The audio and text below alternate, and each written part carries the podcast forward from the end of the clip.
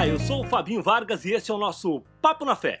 Meu convidado de hoje tem um currículo que vai daqui ao Ceará. Ele é formado em administração de empresas, é mestrado em teologia, atualmente atua como Life Business Coach e é pastor. Com vocês no nosso Papo na Fé de hoje, meu querido amigo Anderson Lima. Papo na Fé. Papo na Fé. Papo na Fé. Tá boa a apresentação ou errei muita coisa? Ah, cara, eu acho que até se minha esposa ouvisse essa apresentação, ela dizer, cara, eu queria estar casado com esse cara aí, mas. Né?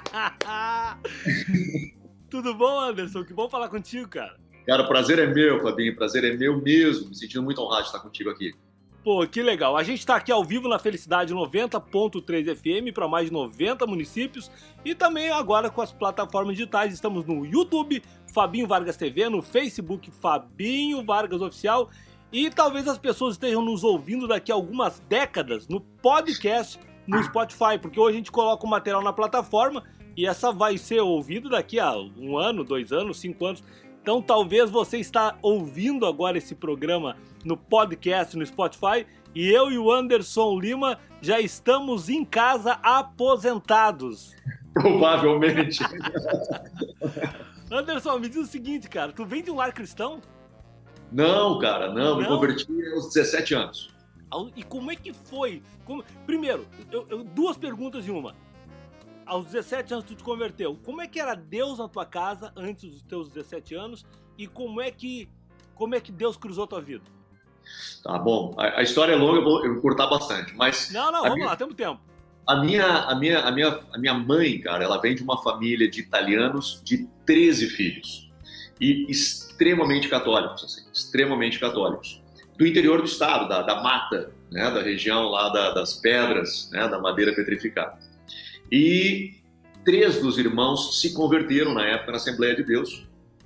E minha mãe tinha um problema no lábio e ela teve que vir para Porto Alegre fazer uma cirurgia. E a igreja, cara, a Assembleia de Deus abraçou ela assim com muito carinho e cuidou dela. Ela ficou na casa dos irmãos da Assembleia de Deus. Eles tiveram, ela teve uma experiência muito legal com Deus. Ah, Mas ela é jovem e tal. Casou com o meu pai e casaram na Igreja Católica, não mais envolvida, mas ela tinha essa semente do Evangelho dentro dela. E dois desses tios continuaram na igreja, tanto que se tornaram pastores, tiveram né, esse envolvimento é, com a igreja muito forte. Mas ela com o casamento se distanciou, mas aquela semente ficou lá dentro. E ela disse para o meu pai: Nós precisamos ir para a igreja. E eu lembro, eu pequeno, cara, eu devia de ter oito anos, nove anos, eu lembro de ir à igreja. Nós íamos numa igreja batista na época. Uhum. E eu lembro, cara, eu era criança, eu lembro de eu tendo uma experiência com Deus e chorando, assim. Eu lembro de estar de mãos levantadas, assim, e chorando e, e tendo experiências com Deus. Com 11 anos de idade, quando eu troquei de escola, vim estudar aqui em Novo Hamburgo, é, a família não foi mais nos cultos e eu acabei me distanciando. E me distanciei completamente de Deus. Assim, fiquei totalmente distante de Deus, a minha família distante de Deus. E eu lembro que nisso outros familiares já foram se convertendo. Eu lembro que uma tia minha chegou para mim e disse assim: Anderson, mas tu tinha experiências com Deus, Anderson, tu, né, tu teve encontros, como é que hoje tu tá desse jeito? Né? E eu zombava dos pregadores, eu lembro que eu subia em escada e imitava os pregadores, zombando deles e tal. Mal eu sabia que um dia eu me tornaria um. cara, e aí com 15 anos eu peguei meningite, cara. Eu e dois meninos, é, assim, menino, eu digo colegas porque nós ficamos no, no mesmo andar no hospital. Uhum. E dos, de nós três, os dois vieram a falecer, cara. E eu sobrevivi. E sobrevivendo, a minha mãe me chamou e disse: Cara, tu precisa ir na igreja para agradecer. Eu digo: Eu não, não, saco. Eu não saco esse negócio de Deus, para mim não é. Eu tinha 15 anos, cara, eu não saco esse negócio de Deus. Mas enfim, fui enrolando, enrolando, enrolando. E aí ela me disse assim: Bom, mas eu vou te levar então numa igreja onde tu vai sentir Deus. Porque nessa época a gente estava ainda assim, tipo, ia num culto, ia numa missa, assim, da, Sim. católica.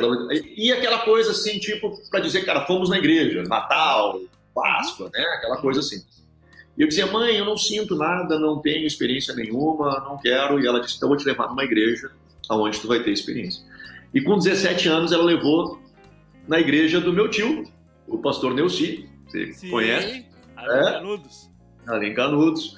E que era um desses que se converteu lá atrás. Lá atrás, cara! Isso. É um daqueles ainda que se converteu lá atrás e que estava orando pela família. E aí eu fui num culto, e cara, e naquele culto, eu lembro até hoje, um sábado à noite, dia 31 de agosto de 1991, cara, eu tive um encontro com Jesus e aí mudou minha vida, cara. Foi doido. Que coisa, cara, que...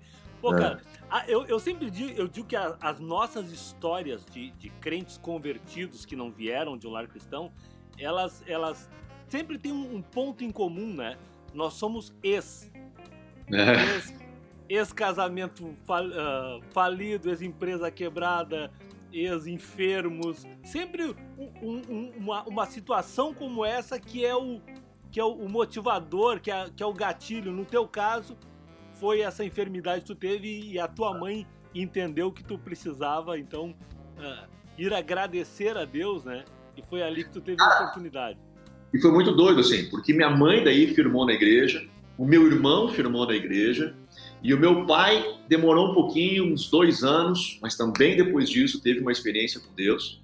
E, cara, a gente começou, e aí começamos a orar pela família. A família é 13 filhos, né, cara? Então, só ali já dá uma igreja enorme, né? já aí... dá um igrejão. só... Se for trazer todo mundo, é um monte. De primos, dá perto de 100, né, cara? Que eu tenho dos dois lados da família. Sim, então, é, nossa, é muito... cara. Pô, cara, mas, mas que, que, que história, que história bonita essa tua. Mas é o seguinte, eu, eu quero pontuar duas frentes contigo hoje no nosso papo aqui.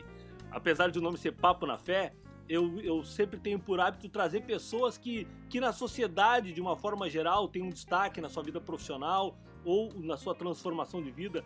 No teu caso, não houve uma transformação, vamos dizer assim, uh, tu não era um cara dependente químico, tu não era um alcoólatra, tu não tinha uma vida desregrada, tu simplesmente estava longe dos caminhos de Deus e aos 17 anos, ainda muito jovem, né, tu teve esse encontro.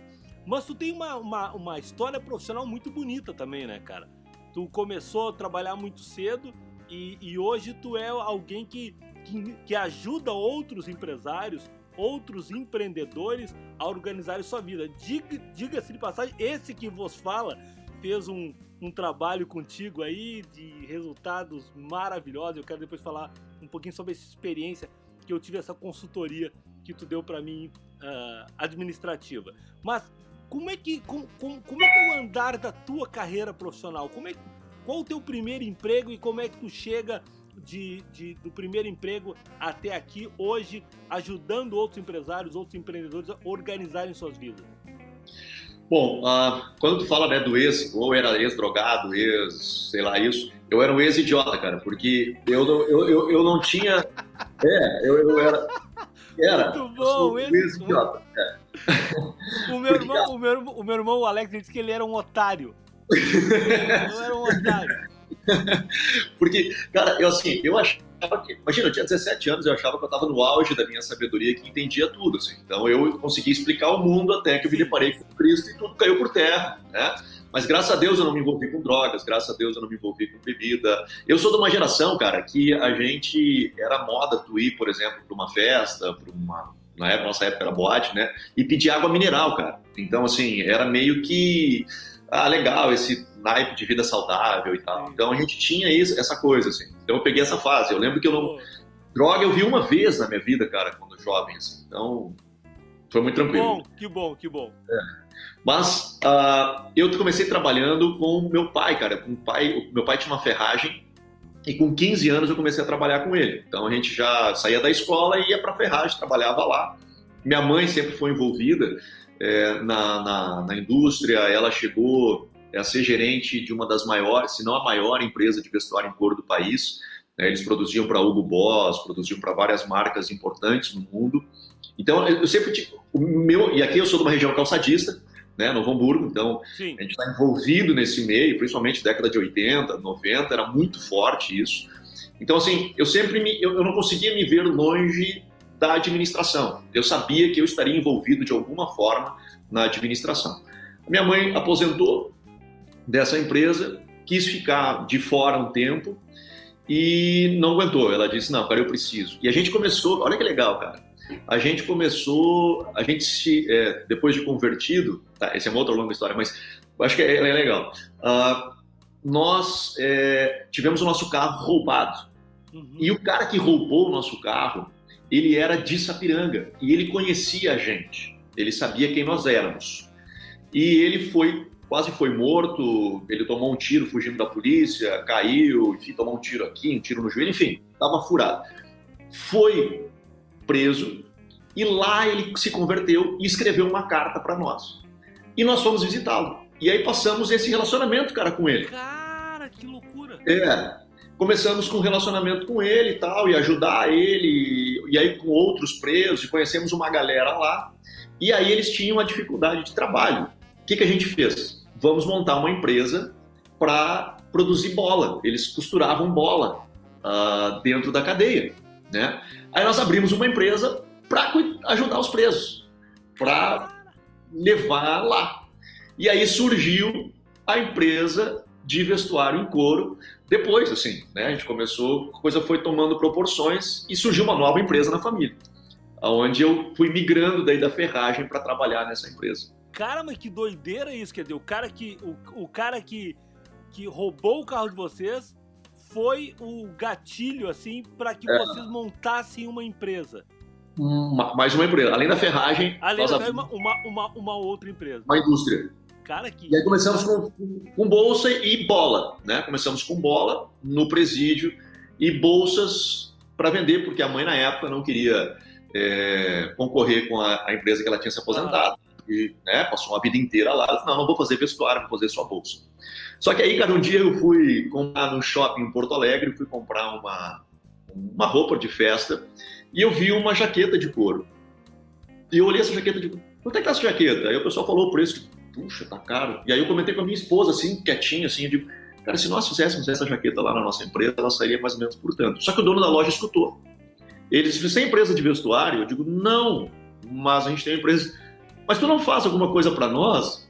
Eu digo, talvez. Cara, e começamos, e deu muito certo. Começamos a produzir vestuário de novo e de repente a bolsa saiu fora e ficamos produzindo vestuário e começamos a exportar né, depois disso.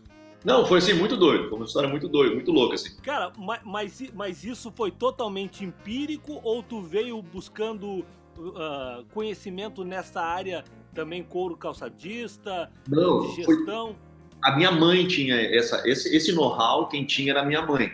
O que eu fui trabalhar, e aí eu fui estudar administração de empresas, na questão da gestão, né, do negócio, na questão da estratégia, de pensar o negócio estrategicamente. Mas o know-how todo vinha da minha mãe. Ela quem, quem sabia tudo do couro. Eu fui aprendendo com ela, né, essa parte depois.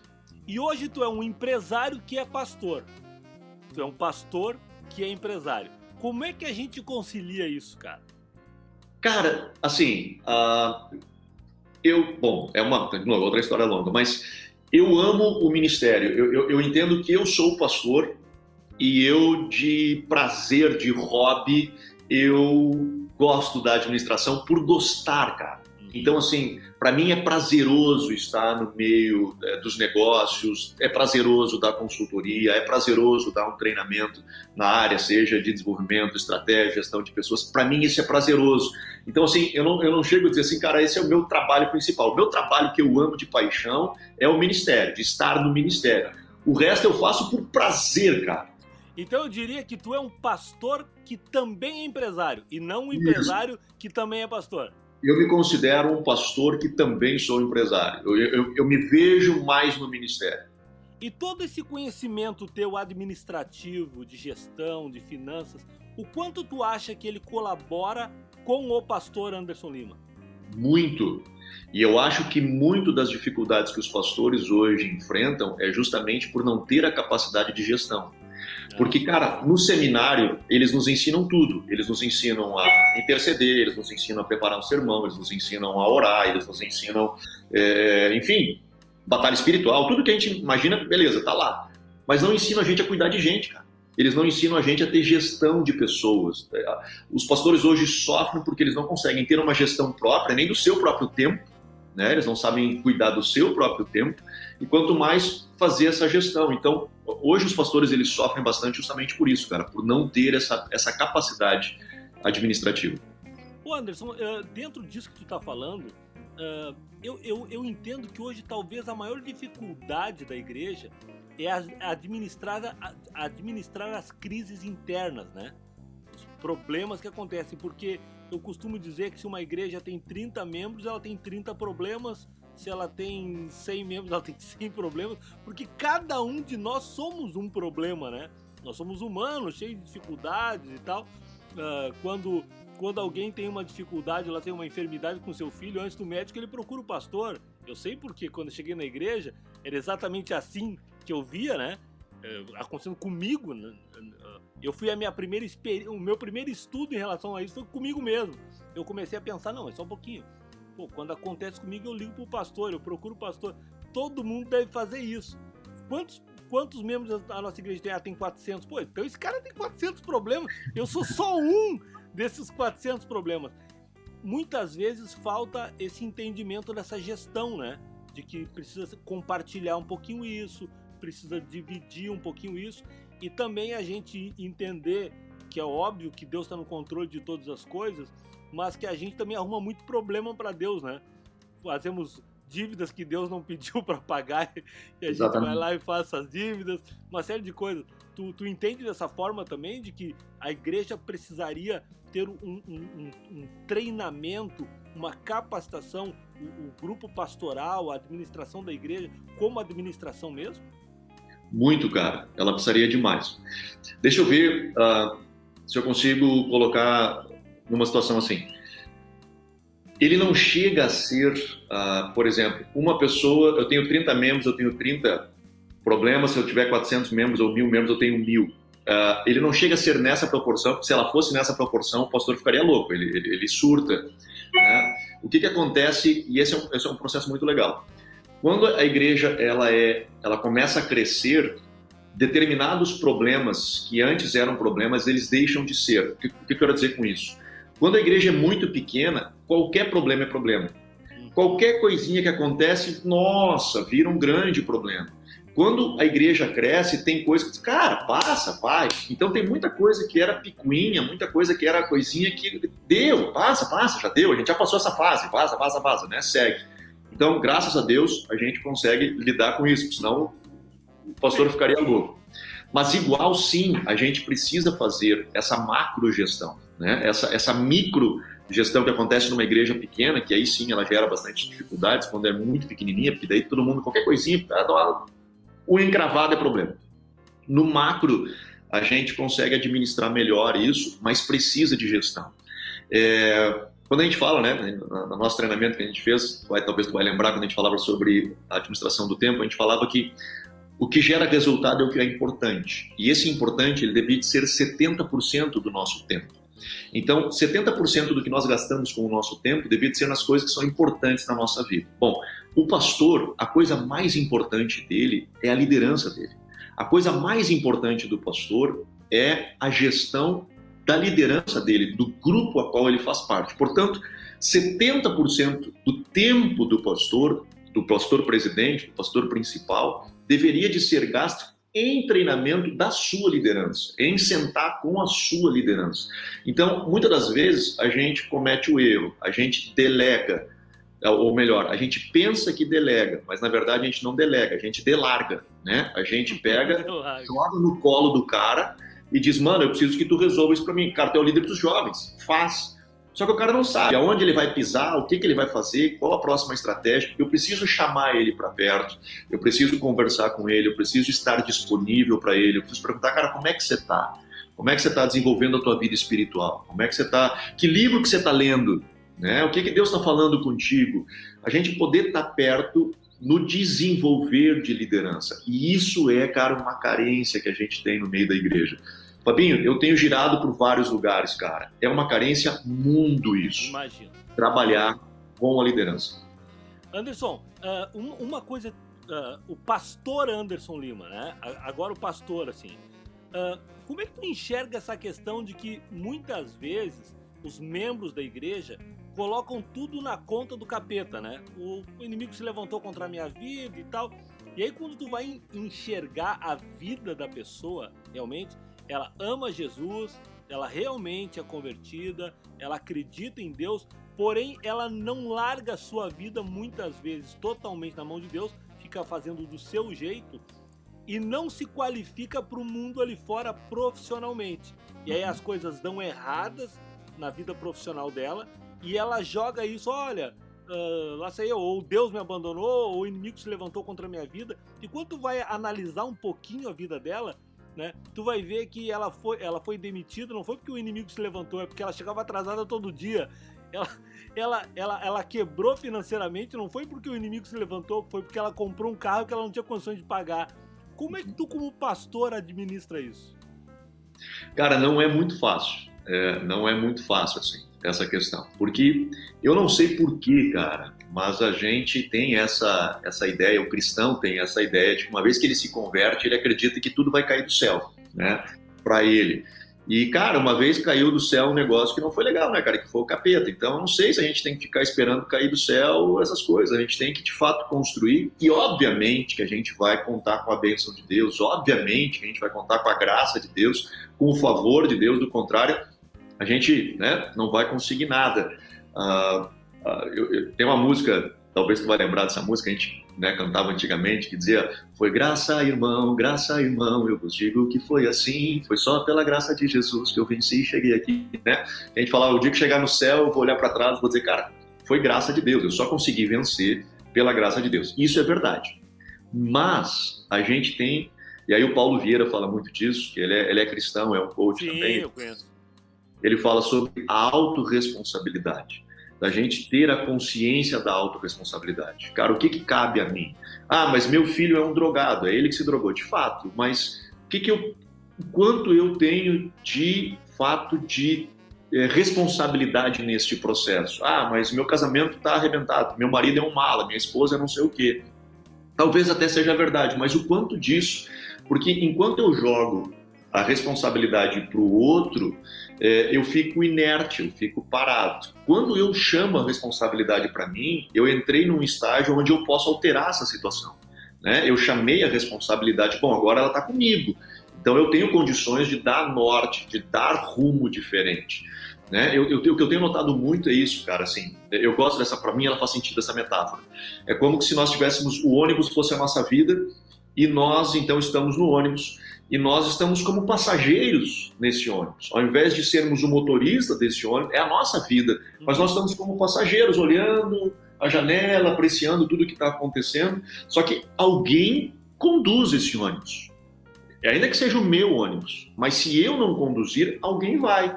Ele vai fazer paradas aonde talvez eu não gostaria, ele vai caminhar em direções aonde eu não queria ir. Eles vão tomar decisões. Quando nós não tomamos decisões, alguém toma por nós e na maioria das vezes elas não são boas. Por isso que nós precisamos sentar, nós precisamos bater no peito e dizer, cara, sou eu o responsável. Seja o responsável por aquilo que eu estou vivendo hoje de bom ou de ruim, sou eu o responsável. Tem que parar de ficar apontando Cara, mas se não tivesse acontecido comigo lá em 1978, que né, me demitiram e é não sei o que. é mais fácil. É. É mais fácil eu me excluir, né? Eu me excluo. O problema Isso. está ali porque alguém arrumou esse problema para mim, né?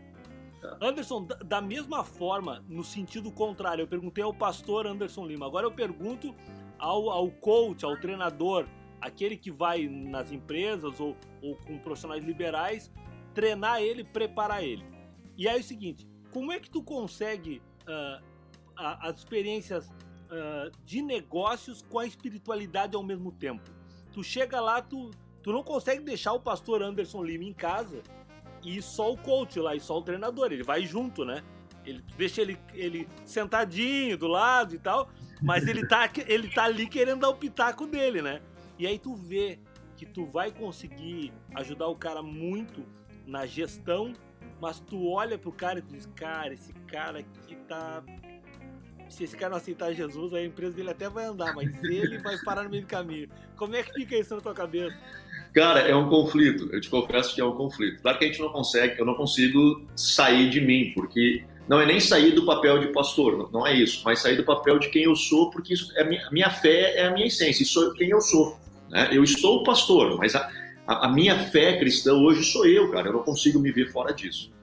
Então, eu, eu, te confesso que é um conflito, porque ao mesmo tempo que eu procuro ser bastante profissional, né, porque as pessoas elas não, não estão contratando um pastor, nem um religioso, nem um espiritualista, eles estão contratando um profissional que vai ajudá-los naquela área. Mas tem situações, cara, onde eu me deparo que digo, cara, daqui eu não consigo seguir sem que Deus venha. Aqui nós vamos precisar. Eu lembro, eu estava com uma desembargadora, cara, e ela, de repente, ela olha para mim e diz: estou me divorciando do meu marido. Não aguento. Nós estávamos num processo, assim, conversando e tal, e ela disse: vou me divorciar do meu marido e não, não quero mais. E aí eu digo, cara, e agora? Aí eu olhei para ela: o que, que, eu faço, cara? Né? Como, é, como é que eu lido com isso? E aí eu disse para ela, e aí eu, aí eu me apresentei para ela como pastor, até então ela não sabia. Eu me apresentei como pastor, eu disse, se tu me der licença, se eu puder abrir um parênteses em todo esse trabalho que nós estamos fazendo agora, que eu de fato não, não mas eu deixa eu te contar rapidinho. E aí eu me apresentei para ela e eu disse, se eu puder, porque ela tinha me contado um pouquinho dos problemas e tal, se eu puder te dar um conselho, existe uma ferramenta preciosa, preciosa que Cristo nos ensinou, chamada perdão. E se tu conseguires entrar por ela, e eu te ajudo nisso, se tu quiseres, entrar por ela, tu vai ver a transformação que isso vai causar na tua vida. Cara, ela começou a chorar e ela disse assim: por favor, me ajuda. Cara, eu orei com ela ali, a gente teve um momento muito ah, legal, cara. Legal. Muito legal. Foi assim, eu saí emocionado, cara, daquele encontro, assim, foi muito massa. Cara, é, eu, eu costumo dizer sempre que eu não consigo ir no, no supermercado e deixar o evangelista em casa, né? Ó, oh, eu, eu, vou ali no mercado e já volto. Ele anda comigo, né, cara? Ele anda comigo e tal. Assim como o pastor Anderson anda contigo é. o tempo todo. E eu imagino que, que isso deve. Tu usou a palavra conflito. Eu imagino que isso deve, em alguns momentos, tu deve quase abrir a boca e dizer: não, mas eu estou aqui. estou aqui contratado como, como coach, como treinador. A outra pergunta que eu queria te fazer, cara, é justamente sobre essa palavra, coach. Tu não acha que ela foi um tanto quanto judiada nos últimos tempos? Que ela Muito. Um tanto... e, e, isso, isso, isso te incomoda? Cara, sabe qual é a dificuldade? Nós, nós eu digo nós, a categoria dos coaches, somos, somos responsáveis por essa depreciação porque a formação de coaching ela é muito a bangu, assim, cara. Ela é muito feita. Tu vai lá, faz um treinamento de dois finais de semana e eles te dizem que tu é um profissional, que tu pode sair trabalhando com uma nova profissão. E aí os caras são feitos. Desculpa, né? A gente, eu sei que nós estamos falando que o Brasil inteiro pode escutar, mas é uma expressão muito nossa gaúcha. Os caras são feitos a facão, assim, cara. E aí o cara sai e aí gera todo esse constrangimento que hoje nós estamos vivendo. É, eu sei por mim, cara, quando eu, eu, fiz a formação, foi muito boa, mas eu disse, cara, eu não estou preparado. Eu preciso continuar estudando, eu preciso continuar lendo. Eu já era formado em administração de empresas, eu fui para outros cursos, eu fui para outras aprimorações para dizer, cara, eu preciso aprofundar nisso, para que eu não, eu, não me, eu não entre em determinados caminhos que não competem a mim, né, e que eu não venha a macular. Porque, cara, é, o coaching hoje, ele, é, ele tem ferram ele é, ele é ferramentas, são apenas ferramentas que nos ajudam a administrar. Ponto. Ele não é o salvador da pátria. Hoje o pessoal fala muito de a teologia coaching, né, nas igrejas e tal, que eu particularmente sou contra, acho que não tem que misturar isso, ao mesmo tempo que eu vejo que ferramentas do coaching podem ajudar muito, principalmente os pastores na gestão das suas igrejas. Mas uma coisa é gestão da igreja, outra coisa é a teologia a qual eu ministro. Né? Que isso nós vivemos, acho que também está né, mais tempo né, nessa, nessa jornada aí, né, Fabinho? Mas é, dessa ideia de, de, uma pregação mais de autoajuda, né? Onde, onde a gente perde a essência do evangelho e leva para um lado mais de autoajuda, que eu acho que é perigoso. É, é, é aí até que eu, que eu queria entrar, que eu acho que o problema da palavra coach é que muito pessoal que trabalha com autoajuda começou a se identificar como coach. E uhum. são coisas diferentes. São coisas completamente diferentes. Então, virou meio que, que sinônimo de autoajuda o coach. Eu, eu, eu contrato um coach para me motivar. Eu, uhum. cara, eu até no, no, a gente quero falar um pouquinho depois sobre o treinamento que a gente fez junto, quer dizer, que tu fez comigo, que tu me treinou. Uh, foi quando eu fui escrever o meu livro Seis Passos para uma Vida Equilibrada. Eu tinha essa ideia de escrever esse livro mas em função de, de, de, escrever esse livro, eu queria organizar os meus pensamentos e organizar a minha empresa de uma forma que não atrapalhasse escrever esse livro, não atrapalhasse os meus outros negócios e que eu pudesse implementá-los de uma outra forma. E aí eu digo, eu preciso um coach, eu preciso um treinador, alguém para eu, eu sei mais ou menos o que eu quero, mas alguém que ajude a organizar os meus pensamentos e me traga ferramentas de uhum. gestão para que eu possa colocar isso cada coisa no seu lugar. E a primeira coisa que eu pensei foi, mas eu preciso conseguir um, um coach que viva o meu conceito de vida, que seja cristão como eu sou cristão. E aí eu lembrei, ah, tem o Anderson e tal, que é pastor, né? Vou falar, vou falar com o Anderson. Tu tinha treinado uma amiga minha, peguei teu telefone, fiz contato contigo e tal. E foi uma experiência fantástica. Eu tô dizendo de público aqui, uma, uma das experiências mais legais da minha vida foram as 10 sessões de coach que eu fiz com o Anderson. Porque não foi um motivador. E aí, enquanto eu escrevia o meu livro, eu pensava muitas vezes nas coisas que nós tínhamos conversado.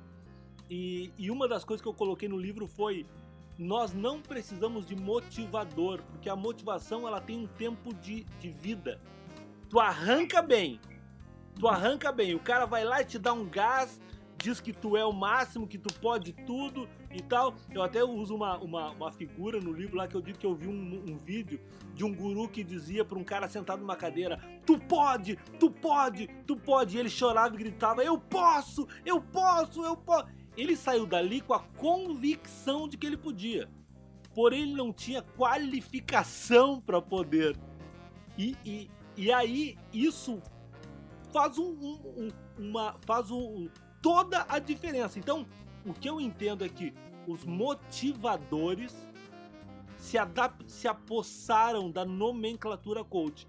Tanto é que quando eu, eu fiz esse, esse, esse trabalho contigo, eu comentei com um amigo meu, empresário também.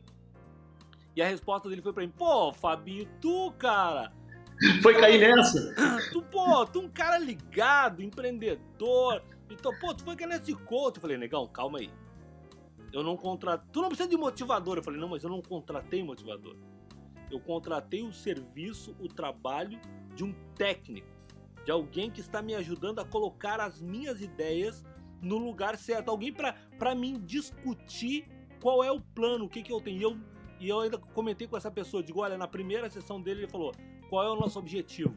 Onde é que nós queremos chegar? Porque se não tiver objetivo, não tem trabalho. Então, Anderson, Uh, o pessoal que está nos ouvindo agora, queria dizer assim, ó, foi uma das experiências mais sensacionais da minha vida. O trabalho que a gente fez junto, que tu fez comigo, me ajudando a pensar um novo ciclo da minha vida. Eu estava encerrando um ciclo, começando outro ciclo, uh, e sempre que a gente passa por esse processo de mudança de ciclo, vem uma série de dúvidas, né? E hoje eu vivo um ciclo muito legal que eu acho que ele é resultado daquele tempo que a gente teve junto ali. Que bom, cara. Eu fico feliz. Mas eu te falei outra vez também, né? logo a gente encerrou o processo. Muito do sucesso do teu processo passou por ti, cara, porque tu era um cara que respondia, era um cara que abraçou o processo. Disse, cara, eu, aquela coisa da autorresponsabilidade, cara, tá comigo. Não é o Anderson que vai fazer o negócio, cara, sou eu. Ele só tá me dando a diretriz que, que esse é o de fato, porque olha, olha que interessante. O processo, do, o, a palavra coach, ela vem do colcheiro, aquele cara que sentava e levava a rainha ou o rei para os lugares. Então, vem dali esse termo. Então, o conceito é mais ou menos isso. O coach é o cara só que vai ajudar, mas a rainha, o rei, o cara que de fato tem, é o que está sentado lá atrás. Sim. Então, ele é o cara, ele é quem tem que tomar as decisões, é ele quem tem. O que a gente vai só é ajudar né, a, a, a, conduzir o cara. Então, o teu, teu, teu processo passou muito por ti, cara. Foi muito. Eu já tive processos onde eu cheguei no meio e disse, pessoal, vamos parar, vamos não parar. Vai. E não está dando. Não, não, não, eu não vejo em ti essa reação. Nós estamos aqui na terceira sessão e conversando sobre a mesma coisa. Né? Eu não vejo esse, esse, esse desejo evolutivo. Acredito que nós precisamos encerrar. Voltamos num momento onde tu entenda que é importante para ti e tal, mas acho que agora nós precisamos encerrar. Uma coisa legal é que todos os objetivos, todas as metas que a gente colocou naquele trabalho, todas as metas foram alcançadas. Não teve ah, nenhuma, legal, nenhuma que legal. assim que, que, não, que não alcançou. E uma outra coisa muito legal que marcou muito foi um trabalho que a gente desenvolveu para entender o que que, o que que eu. Quais eram as características pessoais, assim, que eu mais. Os valores? Os valores, cara. E isso foi marcante, porque eu, eu lembro que eu coloquei os meus valores assim, numa ordem, tu ainda pediu para mim escolher. Pensa bem se tu quer mudar de, de ordem e tal. E aí eu mudei uma ordem e coloquei os valores. E tu falou assim, ó, agora tu conversa com a tua esposa, com o teu filho, com... e vê se eles também acham que os teus valores... Valido isso aí. Estão nesta ordem, né? E eu, falei, eu pensei, falei, cara, mas na hora eu pensei, cara, mas parece uma coisa meio óbvia para mim, assim. Meus valores são esses e eles estão nesta ordem, né? E, e aí mostrei para minha esposa, ela falou, não, o, acho que é o valor principal teu é esse aqui. Botou lá para cima e o meu filho também. Quando eu voltei para falar contigo, tu me disse, é, o problema é que às vezes a gente é, é, uma coisa é o que a gente é e outra coisa é o que a gente pensa que a gente é. Cara, isso eu achei fantástico, fantástico. Inclusive fiquei muito feliz porque a minha esposa, a minha esposa e meu filho falaram que o meu valor número um era honestidade. Então também ouvi dos meus, do meu filho e da minha esposa. Dizer, sendo que na minha visão não era. Eu sou um cara honesto, mas não era o número um, né? E a minha esposa e meu filho viram que era o, o valor, o valor número um. Anderson, a gente tá falando de toda... posso, posso, te cortar só um negócio? Claro. Eu só quero num, num, ponto, cara, que eu acho que tu tava falando sobre a motivação e tu tava falando, eu me lembrei, só pra, já que a gente vai trocar de assunto, só para claro, terminar. Claro, Uh, tem um texto, cara, que ele diz, em Provérbios, ele diz assim: a esperança adiada faz adoecer o coração. Essa galera que leva o coaching na motivação, de motivando, motivando, motivando, e aí tu vê uma, uma, uma galera que não está preparada, não tem segundo o teu exemplo, né, que não tem condições, ela não está capacitada para levar a cabo, ela só sonha, sonha, sonha, ela sai motivada, ela sai de uma palestra de autoajuda comendo grama, né, cara? Cara, eu vou ganhar, eu vou fazer, agora vai dar certo, minha vida vai virar, eu vou alcançar meus objetivos, esse ano é o ano da virada, esse ano não sei o quê, ele sai motivado e não alcança isso, a esperança adiada faz adoecer o coração. O estado dele depois acaba ficando pior, cara, do que o Sim, primeiro. Cara. Porque ele aguenta um tempo, mas depois, daqui a pouco, ele diz: Cara, o que, que eu estou vivendo? A minha vida não parece que dá certo para todo mundo, mas para mim não dá. E isso é muito ruim, cara. Assim, a gente está vendo uma geração doente. Nós vemos uma pessoa, uma geração de pessoas realmente com o coração adoecido. Sabe que eu gravei um vídeo esses dias onde o título era Não peça para Deus, tem coisas que ele não vai te dar. E, e, nesse, e nesse vídeo eu falava o seguinte, cara, se tu pedir coisas para Deus que tu não tá preparado para receber, Deus não vai te dar porque ele te ama. E aí eu uhum. uso a seguinte simbologia. Meu filho tem 14 anos e me pede um carro. Pai, me dá um carro de presente. Mesmo que eu tenha condições, eu não vou dar um carro pro meu filho porque ele tem 14 anos, ele não tem carteira de habilitação, ele, ele não sabe, é, é contra a lei e de repente ele vai pegar o carro e vai bater e vai morrer. Sim. Deus muitas vezes não nos dá algumas coisas que nós pedimos, não é porque ele não quer dar. É porque nós não estamos preparados para receber aquilo. Nós ainda Exato. não temos a idade suficiente, nós não temos a carteira de habilitação. E aí eu vejo as pessoas muitas vezes orando, orando, orando, orando, mas não se qualificando para receber essa benção de Deus. E aí eu lembro que uma vez eu fui numa, numa palestra do Oscar Schmidt e apesar que eu não gostei muito da palestra dele, mas teve, teve uma coisa que ele falou que ficou muito marcante para mim. E até por isso eu uso uma frase no meu livro que eu digo: ninguém é tão ruim que não sirva nem para mau exemplo, porque alguma coisa, alguma coisa tira. Eu, eu, o Oscar falou o seguinte: ele falou assim, olha, se tu tiver 1,60m, tu pode treinar 24 horas por dia basquete que tu nunca vai ser um jogador de basquete. Porque tu não tem estatura para ser um jogador de basquete. 1,60 é impossível. Por mais que tu treine. Então, às vezes, as pessoas morrem abraçadas nos sonhos delas sem qualificação para aquilo. Sem entender que ela precisa se qualificar. Nesse caso, não tem como fazer crescer. Mas tem coisas que eu quero fazer. Ah, eu quero ser um, um, um grande empresário, eu quero ser um, um, grande, um grande empreendedor. Tá, quais os cursos que tu já fez? Qual a tua formação?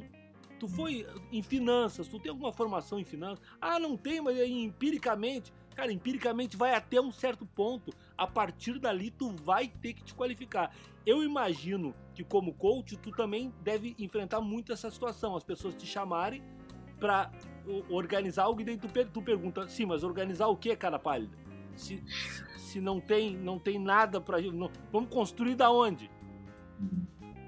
Acontece é. isso?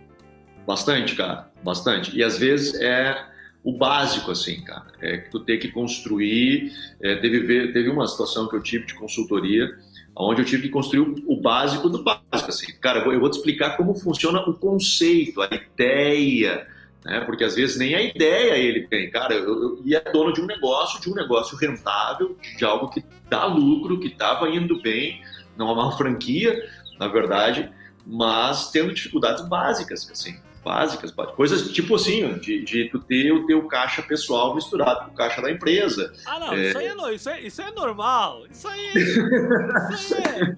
Isso aí, isso aí, é, isso aí é básico. Isso aí, isso é básico. Tu sabe, tu sabe que, que eu te contei quando a gente começou o nosso trabalho lá, que eu, eu durante alguns anos, acho que cinco ou seis anos, eu fui o único funcionário da minha empresa. E, né, que eu me pagava mensalmente, dividia. E, e algumas pessoas me achavam muito engraçado isso. Inclusive a, minha, inclusive a minha esposa, né? Um dia ela veio para mim e falou: Ah, eu acho que tu tinha que te dar aumento e tal, porque a gente precisa, não sei. Eu falei: Pois é, mas meu chefe não vai me dar. Eu não, fiz nada, eu não fiz nada a mais por isso. Como assim? Como assim? Eu falei, claro, para mim ganhar um salário maior, eu tenho que comprovar ao meu chefe, que sou eu mesmo, que eu que eu tô fazendo algo demais. Investimento vale a pena, né? Vale a pena, senão não tem aumento, né? Cara, deixa eu te falar assim, nós estamos falando um pouquinho de, de empreendedorismo, um pouquinho de fé. Eu tô aqui hoje com meu querido amigo Anderson Lima, uh, um coach, uh, um life business coach e também pastor. Um cara que tem um, um lado administrativo, de gestão, ensina pessoas, uh, ensina pessoas no caminho de gestão, um caminho empresarial, num caminho de empreendedorismo, mas que também é pastor, ensina as pessoas no caminho que elas devem seguir, que é o caminho de Jesus, o caminho de Deus, o caminho da fé, o caminho da salvação. Então, nós estamos fazendo um bate-bola com os dois, os dois estão comigo aqui, a gente fala um pouquinho de, uma coisa e um pouquinho de outra aqui na nossa Felicidade 90.3 FM e também nas plataformas digitais, YouTube, Fabinho Vargas TV e no Spotify, uh, Fabinho Va Papo na Fé com Fabinho Vargas. Uh, eu queria falar um pouquinho do, com o pastor agora, que tu, tu é pastor do ministério Catch the Fire. Como Exatamente. É que... Mas tu não te converteu lá, tu te converteu na, na igreja do pastor Neuci, lá em Isso. Canudos. Como é que tu chegou a esse ministério? Bom, uh, nós começamos é, aqui em Novo Hamburgo, na MBCB aqui em Novo Hamburgo, e abrimos uma congregação em Sapiranga, onde eu morava na época, e da MBCV aqui também, né, da, da Cristo da Vida. E em 97, eh, eu fui convidado, eu e a pastora Vânia, eh, que era pastora em Sapiranga, da MBCV, nós fomos para um evento em Toronto, cara, porque eu não, não havia conhecido, é, nunca tinha ouvido falar sobre esse avivamento que tinha acontecido em Toronto a partir de 94, que foi um grande despertamento que aconteceu nessa igreja em Toronto, na, na TACF, né, Toronto Airport Christian Fellowship, né, a Igreja da Comunhão Cristã do aeroporto. E gente, eu não sabia de nada, só me convidaram para um evento, me disseram, ah, cara, vai ser um evento muito bom e tal. E a gente foi, cara, nós fomos a Toronto, isso em 97. E ficamos impactados, cara, com aquele despertamento. Eu não sei o, o quanto né, a, a audiência é, conhece, mas a, a chamada Bênção de Toronto foi um despertamento que aconteceu em 94, é, 20 de janeiro de 94, onde uma quinta noite o Espírito Santo veio de uma forma muito poderosa sobre a igreja. Eles ficaram impressionados com aquilo, tinha cento e poucas pessoas no culto. No outro dia, tinha mais gente, eram era quatro dias de evento. O, com o Randy Clark. O Randy Clark já veio ministrar aqui pra gente, aqui no Rio Grande do Sul, já em vários lugares. E aí ele pregou na quinta, pregou na sexta, no sábado já tinha gente da Alemanha que pegou um, escutou do culto na quinta, na sexta pegou um voo, chegou no sábado, fizeram o culto de domingo, e aí domingo eles pensaram assim, cara, e Deus está movendo, o que a gente vai fazer? Vamos fazer um culto amanhã de novo na segunda-feira, vamos ver se Deus aparece, vamos ver se as pessoas aparecem, né? Os caras, vamos. Aí, ó pessoal, era para acabar hoje a conferência, mas não vamos, nós vamos continuar amanhã o culto.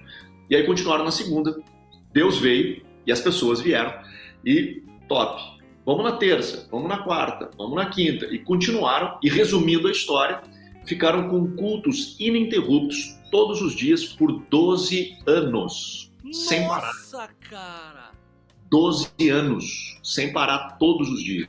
Para não dizer que todos os dias, depois de um tempo, eles tiveram que parar na segunda-feira para limpar a igreja. Aí na segunda-feira eles limpavam a igreja e faziam o culto de terça a domingo. Terça a domingo. 12 anos. Então, assim, foi um despertamento muito doido, cara. Foi mais de 4 milhões de pessoas, foi lá e tal. Então, assim, tinham caravanas que iam do Brasil, só que eu não sabia disso, cara. E aí, e aí depois, lá, essa igreja se tornou né, o, o Ministério Catch the Fire, né, que eles trocaram o nome e tal. E até porque eles começaram a implantar igrejas em vários lugares, e aí não dava para chamar a igreja da comunhão cristã do aeroporto de Toronto, né? não dava, mais gente, como é que não tinha como. Então, virou o Ministério Catch the Fire, que era a conferência mais famosa deles. Mas, enfim, cara, nós fomos em 97 para lá, fiquei impactado com tudo que eu vi.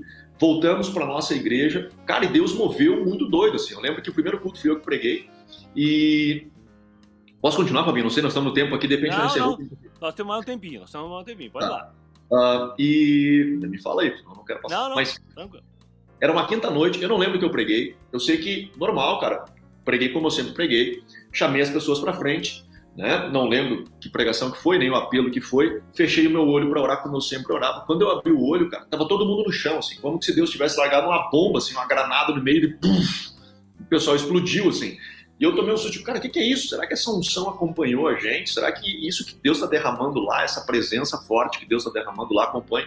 E foi, cara, e acompanhou, a coisa começou a acontecer, os cultos começaram a ficar muito doidos, assim, e a galera faminta por Deus, cara, começou a gerar uma fome por Deus. Enfim, a partir disso nos tornamos parceiros com eles, com a igreja em Toronto, né, a congregação de Sapiranga especificamente, não Novo Hamburgo, só a congregação de Sapiranga. Uhum. E isso foi em 97. No ano de 2000, nós então emancipamos. Sapiranga ficou emancipada, daí ela começou a crescer, tomou forma, emancipou e nos tornamos oficialmente parceiros com Toronto. E aí, cara, em, no, em 2009, já passado né, nove anos aí, nós implantamos uma escola de ministérios deles, de Toronto, aqui no Brasil. Então era o primeiro ponto Catch the Fire oficialmente é, na América Latina. E aí foi escola de ministérios. E eu e minha esposa fomos os diretores. E aí então começamos a escola, 2009 e tal. E em 2012, cara, Deus falou comigo para lançar um desafio a esses jovens de implantar uma igreja com os alunos da escola, para dar a eles a experiência de terem esse negócio da vida na prática da igreja. Conversei com a minha pastora, né, que era minha tia, disse: Vânia, entendo que Deus está me falando isso, mas é, profeta, sempre foi profeta na minha vida, profetiza, enfim, eu coloco na tua mão, me diga aí o que, que nós devemos de fazer, mas eu acho que Deus está nos apontando para essa direção. E ela disse, bora, vai. E aí, então, em 2013, nós implantamos a CTF, que na época era uma escola de ministérios que tinha uma igreja, né? Porque era um grupo de alunos da escola de ministérios e que estava lá, vamos ver como é que vai funcionar essa igreja, né? Então, os alunos faziam tudo, louvor, a limpeza, cuidavam das... Eu pregava só, mas o resto era todos os alunos que faziam. Cara, que massa! E aí surgiu a CTF na, na América Latina, primeira CTF na América Latina. E hoje tem mais, mais CTFs aqui na... na... Hoje nós somos 18 igrejas no, na, na América do Sul. 18 no, Brasil, no Brasil só você? No Brasil são 14. Ah, são 14 no Brasil? É. Quais os outros lugares que tem hoje, Anderson? Cara, nós temos é, aqui no Hamburgo, nós temos Araricá, São Leopoldo, é, Lindolfo Collor, é, Pelotas, Rio Grande, Londrina, Piracicaba, Arroio dos Ratos. Mas elas são independentes ou elas estão todas ligadas à, à CTF de Novo Hamburgo? Elas são. A CTF Novo Hamburgo hoje é o escritório central das igrejas Catch the Fire na América do Sul.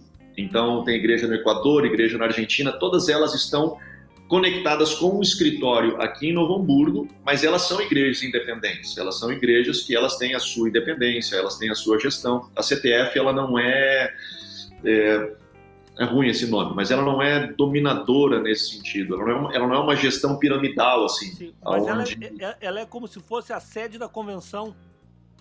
Mais ou menos isso. Mais ou menos isso. Hoje a CTF Novo Hamburgo seria, entre aspas, a sede da convenção, mas as igrejas elas são independentes né, na sua gestão e tudo. E tu, entre aspas, seria o diretor dessa convenção? Sou o coordenador de, dessa, dessa, desse grupo de parceiros. O pessoal que está nos ouvindo agora e que mora na região ou que mora em algum lugar, uh, um site da CTF, uh, como é que faz para. Pra... Ah, eu quero ir no culto em Novo Hamburgo, onde é que é o endereço? Estou desviado, Fabinho. Estou desigrejado e gostei muito desse pastor aí, que é, é pastor, é administrador. Me... Como é que eu faço para ir na igreja lá? Cara, uh, bora lá. É CTF, né, de Catch the Fire, ctfnovohamburgo.com. Então esse é o nosso site. Se você acessar o nosso site, lá vai estar tudo, nossas redes sociais, o nosso canal do YouTube, culto ao vivo, inscrição, porque hoje a gente tem que fazer inscrição, né, para poder virar o culto, né, para a gente poder não, não extrapolar o limite, né, seguindo os protocolos. Mas é, CTF Novo Hamburgo também nas redes sociais, tanto Facebook quanto Instagram, você vai nos encontrar e Catch the Fire Novo Hamburgo no YouTube. Então todas as no... nós transmitimos nossos cultos ao vivo pelo YouTube, ao vivo pelo YouTube e também os cultos eles ficam lá, né? Depois a gente edita as ministrações, fica lá louvor, palavra. O cara pode ter, um bom, ter uma boa uma boa coleção de vídeos lá para galera assistir. Ah, que legal. Anderson Lima, muito obrigado, meu amigo, pela tua gentileza de tirar o teu tempo aí para bater esse papo comigo. Uh, pode ter certeza que enriqueceu muito as nossas vidas hoje, viu? Cara, o prazer foi meu, cara. Eu me senti muito honrado com o teu convite, Fabinho, mesmo, muito honrado. Oh. Para mim foi um prazer enorme estar contigo hoje aí. Então tá bom. A gente se vê por aí, tá? Deus abençoe, meu querido. Valeu. Papo na fé. Papo na fé. Papo na fé.